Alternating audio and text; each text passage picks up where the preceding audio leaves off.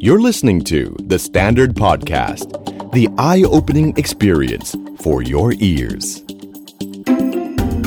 The Money Case by The Money Coach.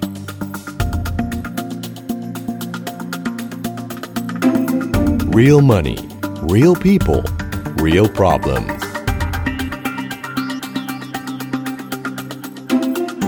สวัสดีคุณผู้ฟังทุกท่านนะครับ กลับมาพบกับรายการ The Money Case by The Money Coach นะครับ โดยผมจักรพงศ์เมธพันธ์อีกครั้งหนึ่งนะฮะ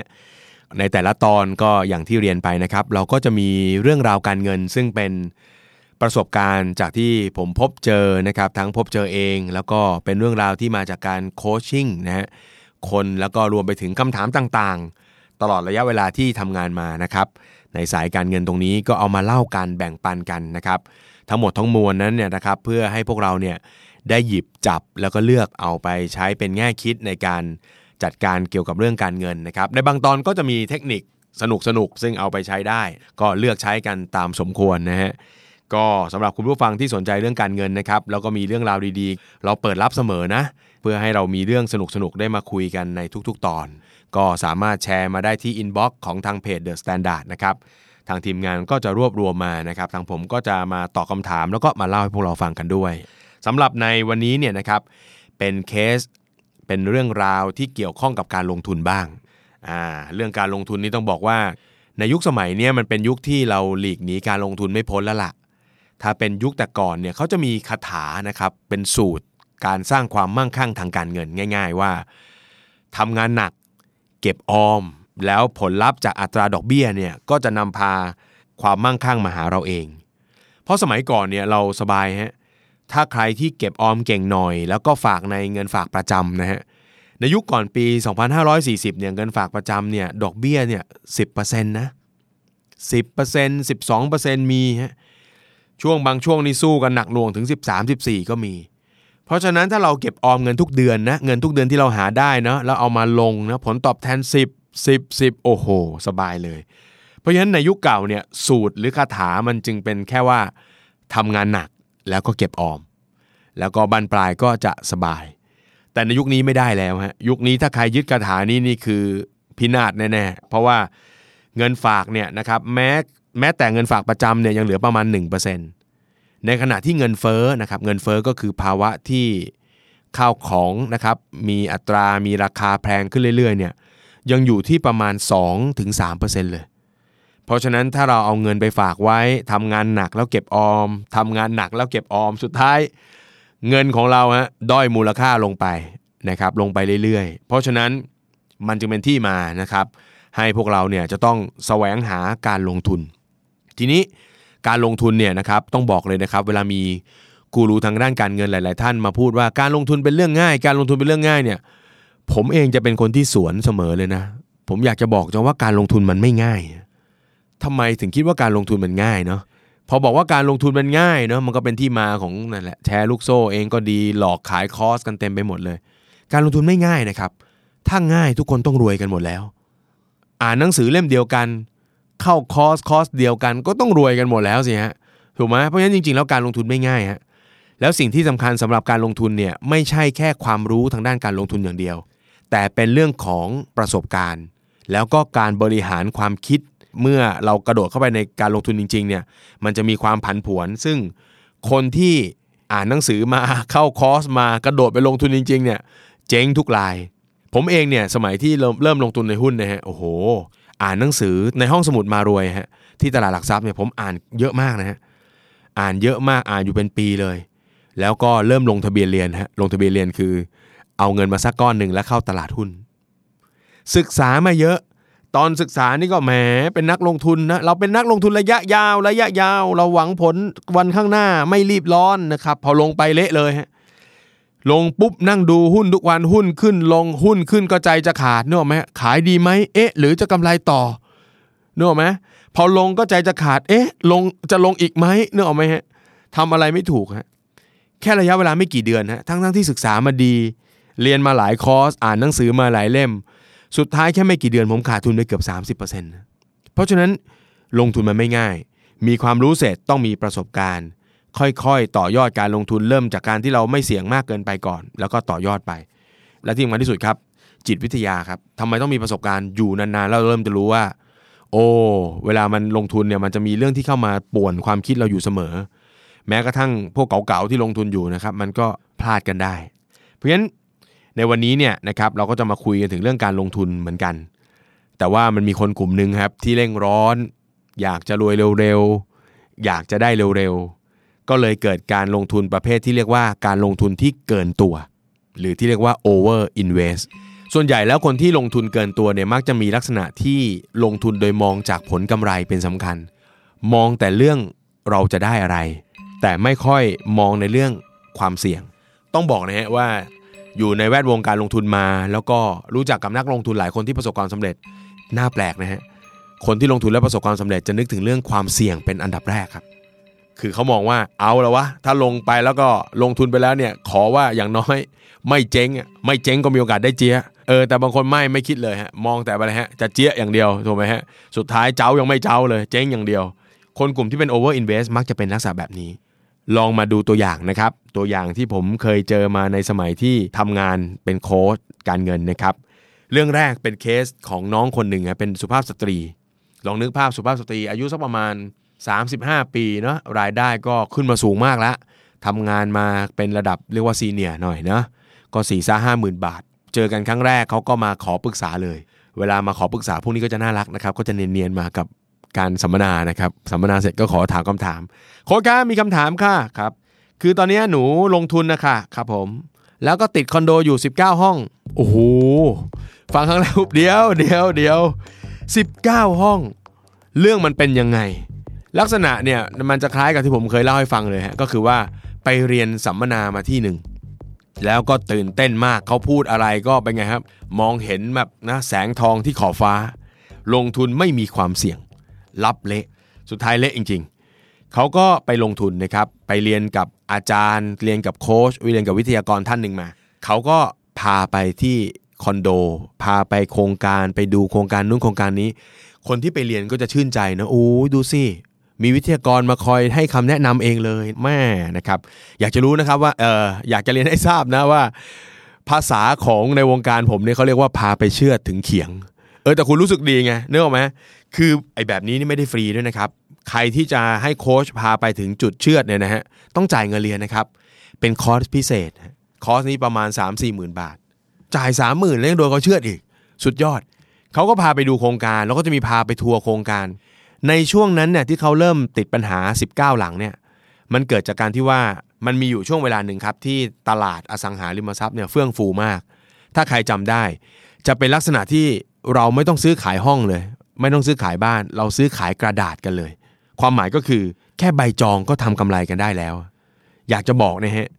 วงจรทางเศรษฐกิจ วงจรทางธุรกิจไม่เคยเปลี่ยนไปฮะตราบใดก็ตามที่โลกเรายังเป็นทุนนิยมอยู่วงจรมันจะหมุนกลับมาอย่างนี้เสมอ เริ่มต้นก็เป็นไงฮะเงียบ เริ่มต้นตื่นตัว เฟื่องฟู ฟองสบู่ แล้วก็ไปฮะถดถอย แล้วก็จม ติดลบ แล้วก็กลับมาวงจรเดิมฮะมันไม่เคยเปลี่ยนไปเลย แต่สัญลักษณ์อันหนึงที่มันจะเห็นได้ชัดเลยก็คือว่าเมื่อไหร่ที่การลงทุนบางอย่าง มันเริ่มมีการเขาเรียกอะไรฮะใครๆก็อยากจะเข้าไป ใครๆเข้าไปก็ทำกำไรได้ ไม่ต้องมีความรู้เรื่องเงินก็ทำเงินได้ แบบนี้มักจะเป็นอาการของตลาดที่กำลังจะใกล้เข้าสู่ฟองสบู่เขาก็ไปร่วมสนุกครับ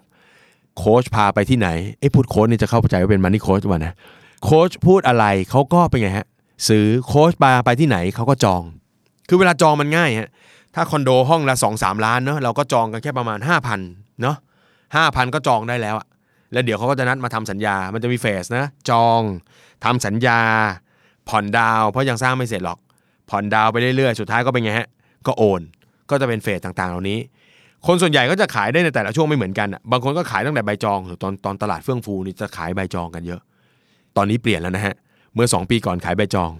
ตอนนี้จะโอนแล้วทำไงดีวะ ขายไม่ได้นึกออกไหมฮะ จะต้องโอนแล้วพอโอนปุ๊บก็ต้องเป็นชื่อเราถูกไหมฮะก็เป็นภาระหนี้กัน ทีนี้น้องคนนี้โค้ดพาไปไหนก็นะไปเขียงไหนนะพูดให้น่าเกลียดไปเลยนะ พาไปเขียงไหนนะก็เอาหมดเลยนะตลาดบางกะปิตลาดยิ่งเจริญตลาดอะไรเงี้ยโดนทุกเขียงเลย ก็ไล่ซื้อ แล้วก็เริ่มคิดจะปล่อยขายใบจองขายไม่ได้ เพราะว่าจองกับทำทำสัญญามันใกล้กันมาก ก็ทำสัญญาพอทำสัญญาปุ๊บก็ผ่อนดาวเดี๋ยวนี้โครงการอสังหาริมทรัพย์อย่างเช่นโครงการคอนโดอะไรต่างๆ มันก็เอื้อเต็มที่เลยฮะ เวลาโครงการอาจจะต้องสร้างเสร็จภายในอีกปีข้างหน้าหรือ 2 ปีข้างหน้า คนที่เขาซื้อเขายังไม่ได้เข้าไปอยู่ เขาก็ต้องมีหาวิธีจูงใจทำให้คนซื้อเนี่ยอยู่กับเขานานๆ จองเสร็จทำสัญญาเสร็จก็ผ่อนดาว เขาก็จะทำการผ่อนดาวให้ต่ำๆในช่วงแรก ๆ แล้วก็ไปเยอะในช่วงที่ใกล้โอน หรือบางที่ก็จะใช้วิธีการทำแบบบอลลูนฮะเขาเรียกบอลลูนเดือนที่ 1 ผ่อนผ่อนดาวต่ำเดือนที่ 2 ผ่อนดาวต่ำเดือนที่ 3 สูงขึ้นมากระชากขึ้นมา เดือนที่ 4 ต่ำอีกแล้ว 5 ต่ำอีกแล้ว เพื่อให้คนบริหารจัดการเงินได้ว่ากันอย่างนั้น น้องคนนี้เขาก็ซื้อทุกราคาครับ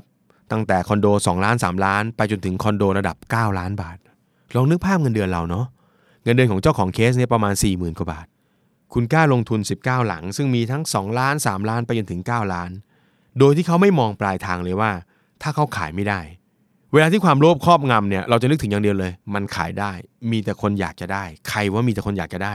ไอคนที่พูดก็มีอยู่คนเดียวคือไอโค้ดนั่นแหละทีนี้มันก็เกิดเรื่องไงฮะเพราะว่าตอนแรกก็ผ่อนดาวต่ำๆเคสนี้เนี่ย19หลังเนี่ยนะ19ห้องเนี่ยถ้าผมพูดออกไปแล้วจะตกใจ19ห้องเริ่มต้นและทำจบในเดือนเดียว เดือนเดียวจากคนที่ตัวเปล่าเล่าเปื่อย ไม่มีใบจองอะไร เล่นซะ19ที่เลย จากนั้นก็ ทำสัญญาผ่อนดาว น้องคนนี้ทำงานมานานครับ อายุประมาณ 35 มีเงินเก็บหลักหลายแสน เขาก็คิดว่าไม่เป็นไรนะเขาผ่อนดาวไหว เพราะผ่อนดาวเดือนที่ 1 ต่ำเขาก็เริ่มเอาเงินตัวเองจ่ายผ่อนดาวเดือนที่ 1 เดือนที่ 2 ก็จ่ายผ่อนดาวอีก ก็ไหว พอมาเดือนที่3นี่แหละครับที่ต้องวิ่งหามันนี่โค้ชเพราะว่าไม่ไหวแล้ว เดือนที่ 3 มันเป็นบอลลูนมันกระชากขึ้นมา ทุกอันทั้งหมด 19 ห้องเนี่ยมันกระชากขึ้นมาหมดเลย และเงินที่มีในหน้าตักซึ่งเขาเก็บออมมาตลอดชีวิตการทำงานไม่เหลือแล้ว ก็เลยมาถามโค้ชว่า แก้ยังไงดีคะโค้ชเวลาคุณลงทุนคุณตื่นเต้น คุณมีความสุขคุณก็จะไม่นึกถึงมันนี่โค้ชหรอกนะครับ คุณจะนึกถึงผมตอนเจ็บตัวนะเคสนี้ผมก็นั่งไล่ดูให้เขานะครับ แล้วผมก็แซวเขาเล่นๆนะบอกว่าอันดับแรกโค้ชคะทำไงคะหนึ่งสองสามสี่ดังต่อไปนี้หนึ่งไปหาโค้ชที่แนะนำคุณนะครับ อย่ามาหาผม ไปหาโค้ชที่แนะนำคุณ ที่เขาบอกว่าทุกห้องเนี่ยมันขายได้ ทุกห้องเนี่ยมันขายดี ทุกห้องมีแต่คนต้องการไปบอกมันเลย ไปขายต่อมาเลยโค้ชคะเห็นโค้ชบอกว่ามันขายได้ขายดีมีแต่คนต้องการ แต่หนูคิดว่ามันคงถือต่อไปไม่ไหวครับเพราะหนูเงินไม่พอโค้ชรับไปไหมคะ เพราะมันขายได้ขายง่ายและขายดีค่ะเขาก็ลองนะ ลองแล้วก็ไปคุยฮะโค้ชคะรับคืนไหมคะโค้ชมันดีโค้ชก็รับไปสิคะนึกออกไหมเออ ก็คุณบอกว่ามันง่ายถูกไหม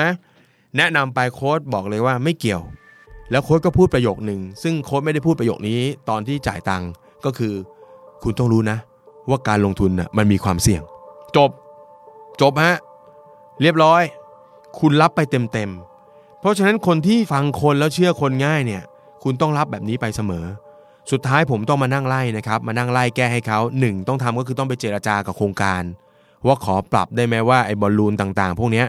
ขอเลื่อนไปโครงการไหนอยากจะเก็บไว้บ้างไหมต้องมาไล่เกลี่ย 19 โครงการ โครงการไหนอยากจะเก็บไว้ 2. อันไหนที่คุยกับโครงการได้ ไปคุยกับโครงการเขาว่าขอขายคืน คุณจะปรับคุณจะอะไรต่างๆ ก็ได้ เงินที่เราจ่ายไปไม่คืนเต็มจำนวนก็ได้ ผมก็ไล่ให้เขาไปเจรจา ซึ่งก็มีบางโครงการก็ช่วย บางโครงการก็บอกว่าไม่เกี่ยวไม่ได้ครับ ไม่ได้อยู่ในเงื่อนไขไม่อยู่ในสัญญา ซึ่งเขาก็มีสิทธิ์ที่จะปฏิเสธ เพราะคุณทำสัญญากับเขาอย่างนั้นนี่เออเขาก็ไม่ให้ แต่ก็มีบางเจ้าให้ครับ พอมีบางเจ้าให้ปุ๊บก็ขายคืนได้บางส่วน บางเจ้าเจราจาเรื่องการผ่อนขอปรับตัวเลขการผ่อนไปอัดอยู่ช่วงท้ายๆ ขอปรับใหม่แทนที่จะเป็น 3 เดือนแล้วขึ้น 3 เดือนแล้วขึ้น ก็ไปปรับว่าไปหนักช่วงท้าย แล้วก็รีบหาทางประกาศขายให้ได้ คนที่ลงทุนเกินตัวรู้ไหมครับว่าสุดท้ายจะเจออะไร การขายทิ้ง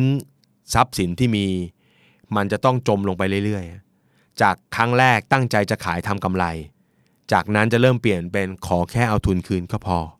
เมื่อขอแค่ทุนคืนไม่พอขายไม่ได้ สุดท้ายก็จะเปลี่ยนเป็นเอาวะ ขาดทุนนิดหน่อยก็ต้องยอม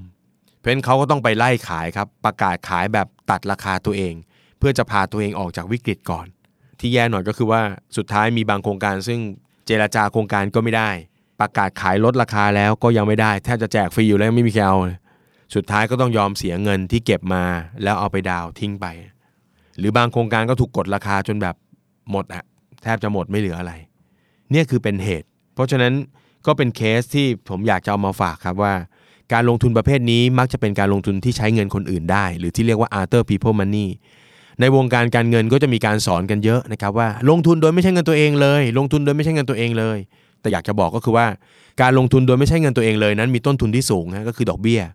และ 2 การลงทุนโดยไม่ใช่ตัวเงเงินตัวเองเลย ต้องระมัดระวังด้วยอย่า over invest พอ over invest ปุ๊บคุณจะรู้สึกว่าคุณถือได้พร้อมๆ กันทั้งหมด แต่คุณจ่ายมันไม่ได้ เมื่อถึงเวลาคุณจ่ายมันไม่ได้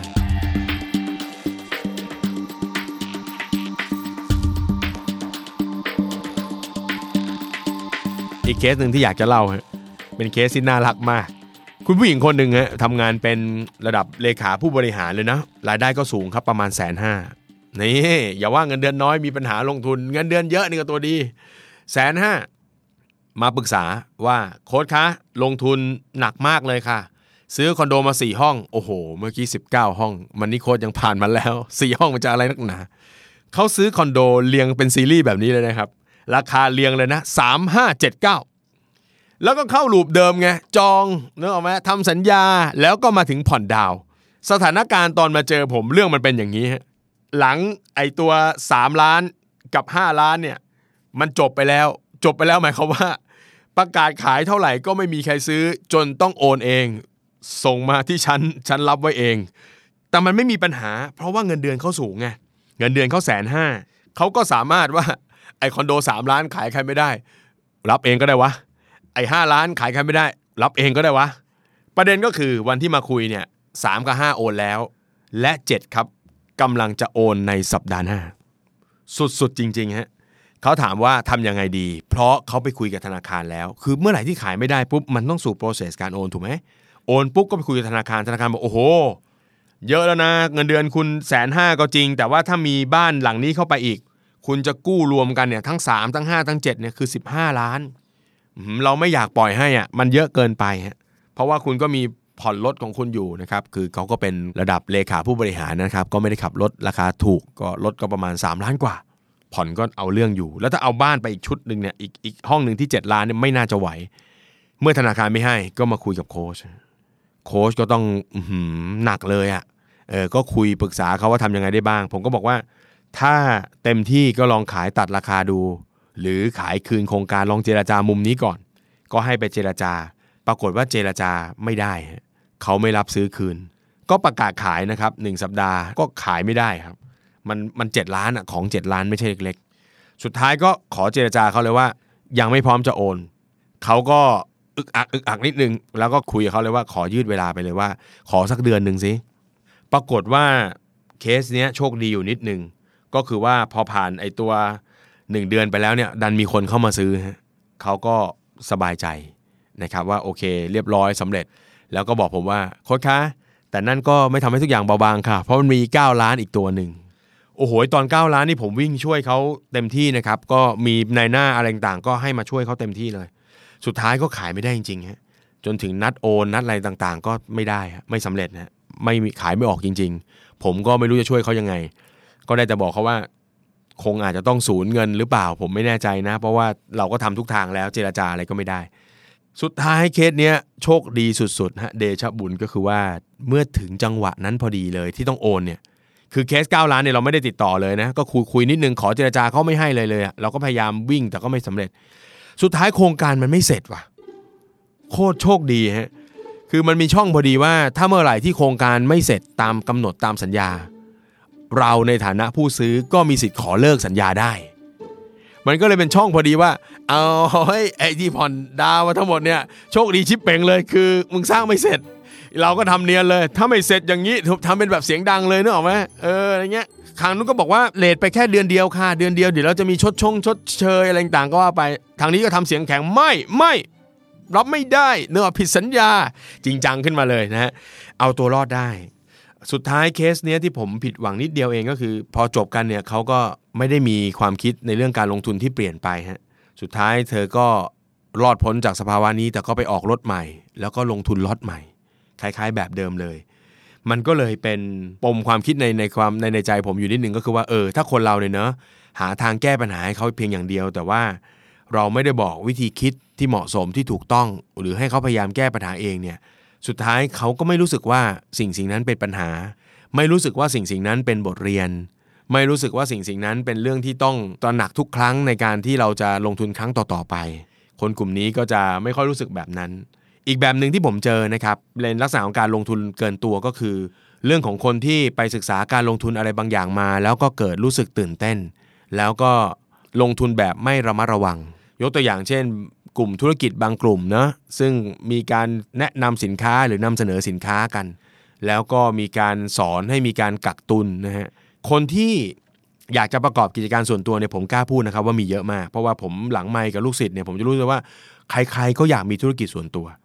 พอมันมีจังหวะมีช่องเจอสิ่งที่คิดว่าตอบโจทย์ แล้วก็ไปเจอกลุ่มที่มีมีลักษณะของการที่มีการเชียร์อัพกันนะฮะว่าโอ้ยขายได้อยู่แล้วซื้อไปเลยนะครับของบางอย่างมูลค่ามันไม่ได้แพงมากอะแต่ก็ไปตั้งราคาซะสูง อย่างเช่น มีค่าแรกเข้าสัก4ี่หมื่นแสนหนึ่งสองแสนแล้วก็ได้สินค้าไปเยอะแยะเลย ดูในมุมหนึ่งก็เหมือนกับไม่ใช่เป็นการหลอกลวงเนาะแต่ก็เป็นไงฮะของตรงนั้นเนี่ยมันอาจจะไม่ใช่ของดี ซึ่งไปปล่อยอะไรได้ง่ายก็ได้พอใครที่เข้าไปอยู่ในวงจรของธุรกิจกลุ่มนี้เนี่ยอยากจะเริ่มต้นเล็ก ๆ อย่างเงี้ยก็จะถูกการ cheer up กัน ผมก็ไม่ไม่ได้บอกว่าธุรกิจกลุ่มนี้ไม่ดีนะฮะมันก็มีธุรกิจที่ดีในลักษณะแบบนี้อยู่ด้วยเหมือนกัน กลายเป็นว่าโอ้โห อยากจะเริ่มต้นสัก 20,000 แล้วสตาร์ทลองทำดูไม่ได้ฮะต้องมีการ cheer up ให้ระดับ 2 0 0 0 0 0ถูกไหม เออพวกเราก็นะก็ cheer up เอ้ยคนเป็นผู้ประกอบการต้องลงทุนนะครับแม่คือผู้ประกอบการก็ต้องลงทุนแหละครับ แต่ถ้ามันเกินตัวไปเนี่ยมันก็จะมีปัญหา สุดท้ายเคสที่ผมเจอก็จะเป็นลักษณะของการซื้อกักตุน แล้วก็คิดว่าของมันดีอยู่แล้วนะครับเขาโปรโมทกันอย่างนี้ด้วยนะ ของมันดีอยู่แล้ว ของมันโปรโมทตัวมันเองนั่นแน่ตุนเต็มบ้านเลยฮะเป็นเคสที่เจอคือตุนเต็มบ้านเลยจากนั้นก็มาหาทางขายหาทางปล่อย กลายเป็นว่า เดี๋ยวนี้ก็มีธุรกิจ ที่ทำการผลิตสินค้าแบบนี้เยอะขึ้นเรื่อยๆฮะโรงงานก็โคกับธุรกิจที่ทำการตลาดแบบนี้ ผลิตของให้กลุ่มนี้กลุ่มนี้ขายเขาก็ได้ส่วนต่างไปถูกไหมโรงงานก็ได้ต้นทุนก็คืนบวกกำไรกลับมาด้วย แต่คนที่เจ็บหนักก็คือคนที่ลงทุนแล้วก็มีปัญหา เนื่องจากการกักตุนสินค้าตรงนี้ เรื่องของการ over invest เนี่ยมันจะเกิดขึ้นเสมอเมื่อ1ครับเรามีความโลภเข้ามาเกาะกินความคิดของเรา เราอยากได้มากขึ้น เราก็เลยลงทุนหนักขึ้น คนที่ลงทุนเคส 19 ห้อง เพราะมีความคิดว่า อยากจะทำไม้นี้ไม้เดียว แล้วก็ไม่ต้องทำอีกแล้ว แล้วฉันก็สบายใจมั่งคั่งไปได้ตลอดชีวิต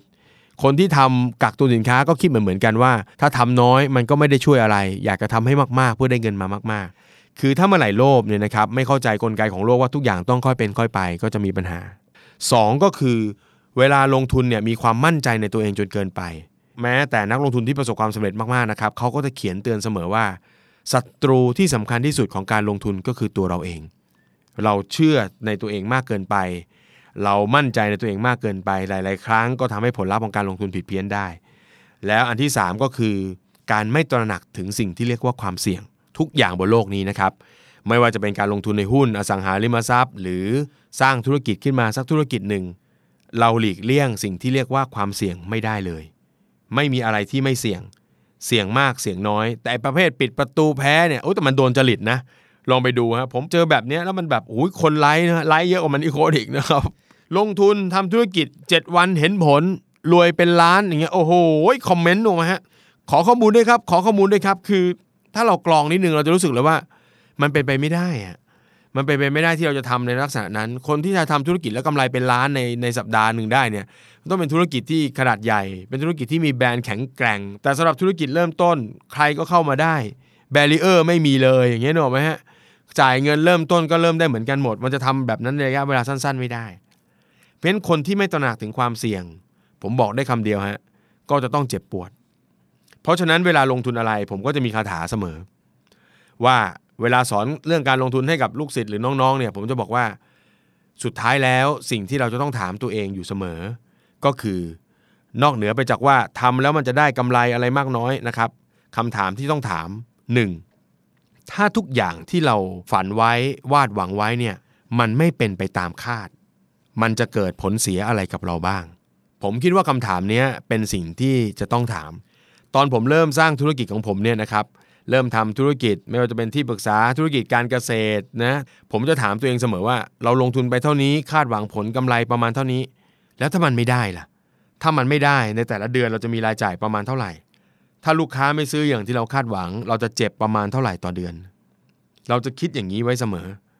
เพราะฉะนั้นคนที่เป็นนักลงทุนที่จะประสบความสำเร็จได้ ต้องมองความเสี่ยง แล้วก็ต้องถามตัวเองให้ได้ว่า เจ็บสุดนะแค่ไหน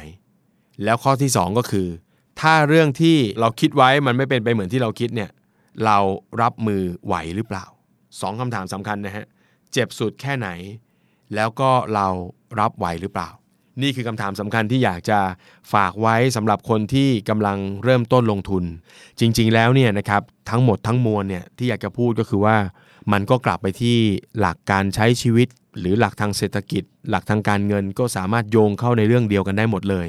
ก็คือเรื่องของแนวคิด เศรษฐกิจพอเพียง ผมว่าผมศึกษาเรื่องการเงินมาเยอะ คนเราพอเราอยู่ในสังคมของทุนนิยมมากเกินไปเนาะเราก็จะมีความรู้สึกว่าอยากได้ อยากมีอยากเป็นให้มากที่สุดอะแต่พอถึงจุดจุดหนึ่งเราพบว่าเฮ้ยการลงทุนจริง ๆ แล้วเนี่ยมันต้องตอบตัวเองให้ได้ก่อนว่า แค่ไหนระดับไหนที่เราเพียงพอกับการดูแลชีวิตของเรา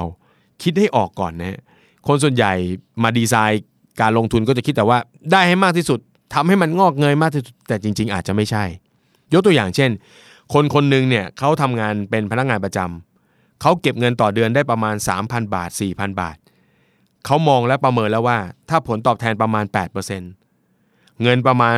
สามสี่พันบาทต่อเดือนเนี่ยมันจะทำให้เขามีเงินเก็บตอนเกษียณประมาณหลักล้านหลักหลายล้านบาทได้ เขาก็คิดแค่ว่าโอเค ฉันจะลงทุนประมาณนี้สามสี่พันต่อเดือนเป็นอะไรไปก็ไม่เจ็บหนัก แล้วระดับ 8%ก็เพียงพอที่จะพาไปสู่จุดหมายได้ คนกลุ่มนี้เขาก็จะลงทุนแล้วคอยมอนิเตอร์ว่าสิ่งที่เขาเลือกลงทุนนั้น ยังทำให้ผลตอบแทนอยู่ที่ระดับ 8%อยู่หรือเปล่า ถ้าใช่เขาก็จะมีความสุขกับชีวิตของเขาไป ไม่ต้องมาเหนื่อยเรื่องการเงินจนเกินไปทำงานหนักพัฒนาตัวเอง มีความสุขกับชีวิต ดูแลสุขภาพดูแลครอบครัวได้อย่างเหมาะสม แต่ไม่ต้องเอาเวลามาจดจ่อหาว่า อะไรเนาะได้มากที่สุด เราได้ 8 เห็นเขาได้ 16 ก็กระโดดไป ลืมไปว่าไอ้สินั่นคือผลตอบแทนเมื่อปีที่แล้วนะ ถูกไหมแล้วก็เปลี่ยนย้ายไปเรื่อยๆ เขาลงทุนหุ้นกันรวยเราก็ไป เขาลงทุนอสังหารวยเราก็ไป เขาลงทุนทองเราก็ไป สุดท้ายเราก็เลยไม่ได้อยู่กับอะไรสักอย่างหนึ่งจนเราเก่งมีประสบการณ์ แล้วก็บริหารการลงทุนของเราได้ดีเพียงพอ เพราะฉะนั้นเรื่องนี้เป็นเรื่องสำคัญนะฮะพอประมาณนะครับโอ้คำว่าพอประมาณนี่เป็นคำที่ลึกซึ้งเนี่ยทั้งเงินที่เราใส่ทั้งชีวิตและเวลาที่เราควรจะให้กับเงิน มันไม่ควรเยอะเกินไป มีเหตุผล รู้ว่าการรวยเร็วมันไม่มีอยู่จริง รู้ว่าการทำงานหนักการศึกษาอย่างถ่องแท้จะเป็นตัวช่วย ก็ให้เวลากับการศึกษา แล้วรู้ว่าความสามารถเท่านี้ก็จะทำเงินได้ประมาณเท่านี้ และสุดท้ายก็คือมีภูมิคุ้มกันนะเรื่องนี้เป็นเรื่องที่ผมมองจากมุมของผมเนี่ยจะพบว่านักลงทุนไทยๆเนี่ยไม่ค่อยมองเรื่องความเสี่ยงกันเลย คิดแต่ว่าวันข้างหน้าจะได้ วันข้างหน้าจะได้ เพราะฉะนั้นผมอยากจะฝากไว้นะครับ ในตอนนี้ก็ จำคำนี้ไว้สำหรับคนที่คิดจะลงทุนนะครับ นักลงทุนที่ประสบความสำเร็จมองเรื่องความเสี่ยงเป็นตัวตั้งทำยังไงที่เงินของเราจะไม่หาย คิดง่าย ๆครับ ถ้าเรามีเงินอยู่ 100 บาท ลงทุนไปครั้งหนึ่งขาดทุนนะครับเหลือ 50 บาท ครั้งต่อไปที่จะลงทุน เราจะต้องทำกำไรมหาศาลเลยนะครับ เพื่อทำให้ 50 บาทของเรากลับไปเป็น 100 เหมือนเดิม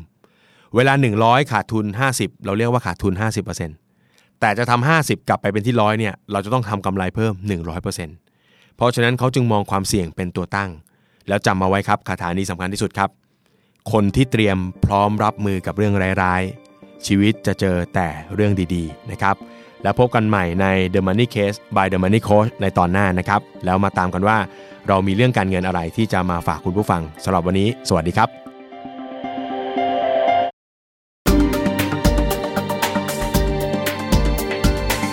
Binge listen to all our shows and episodes at thestandard.co slash podcast. The Standard Podcast. Eye opening for your ears.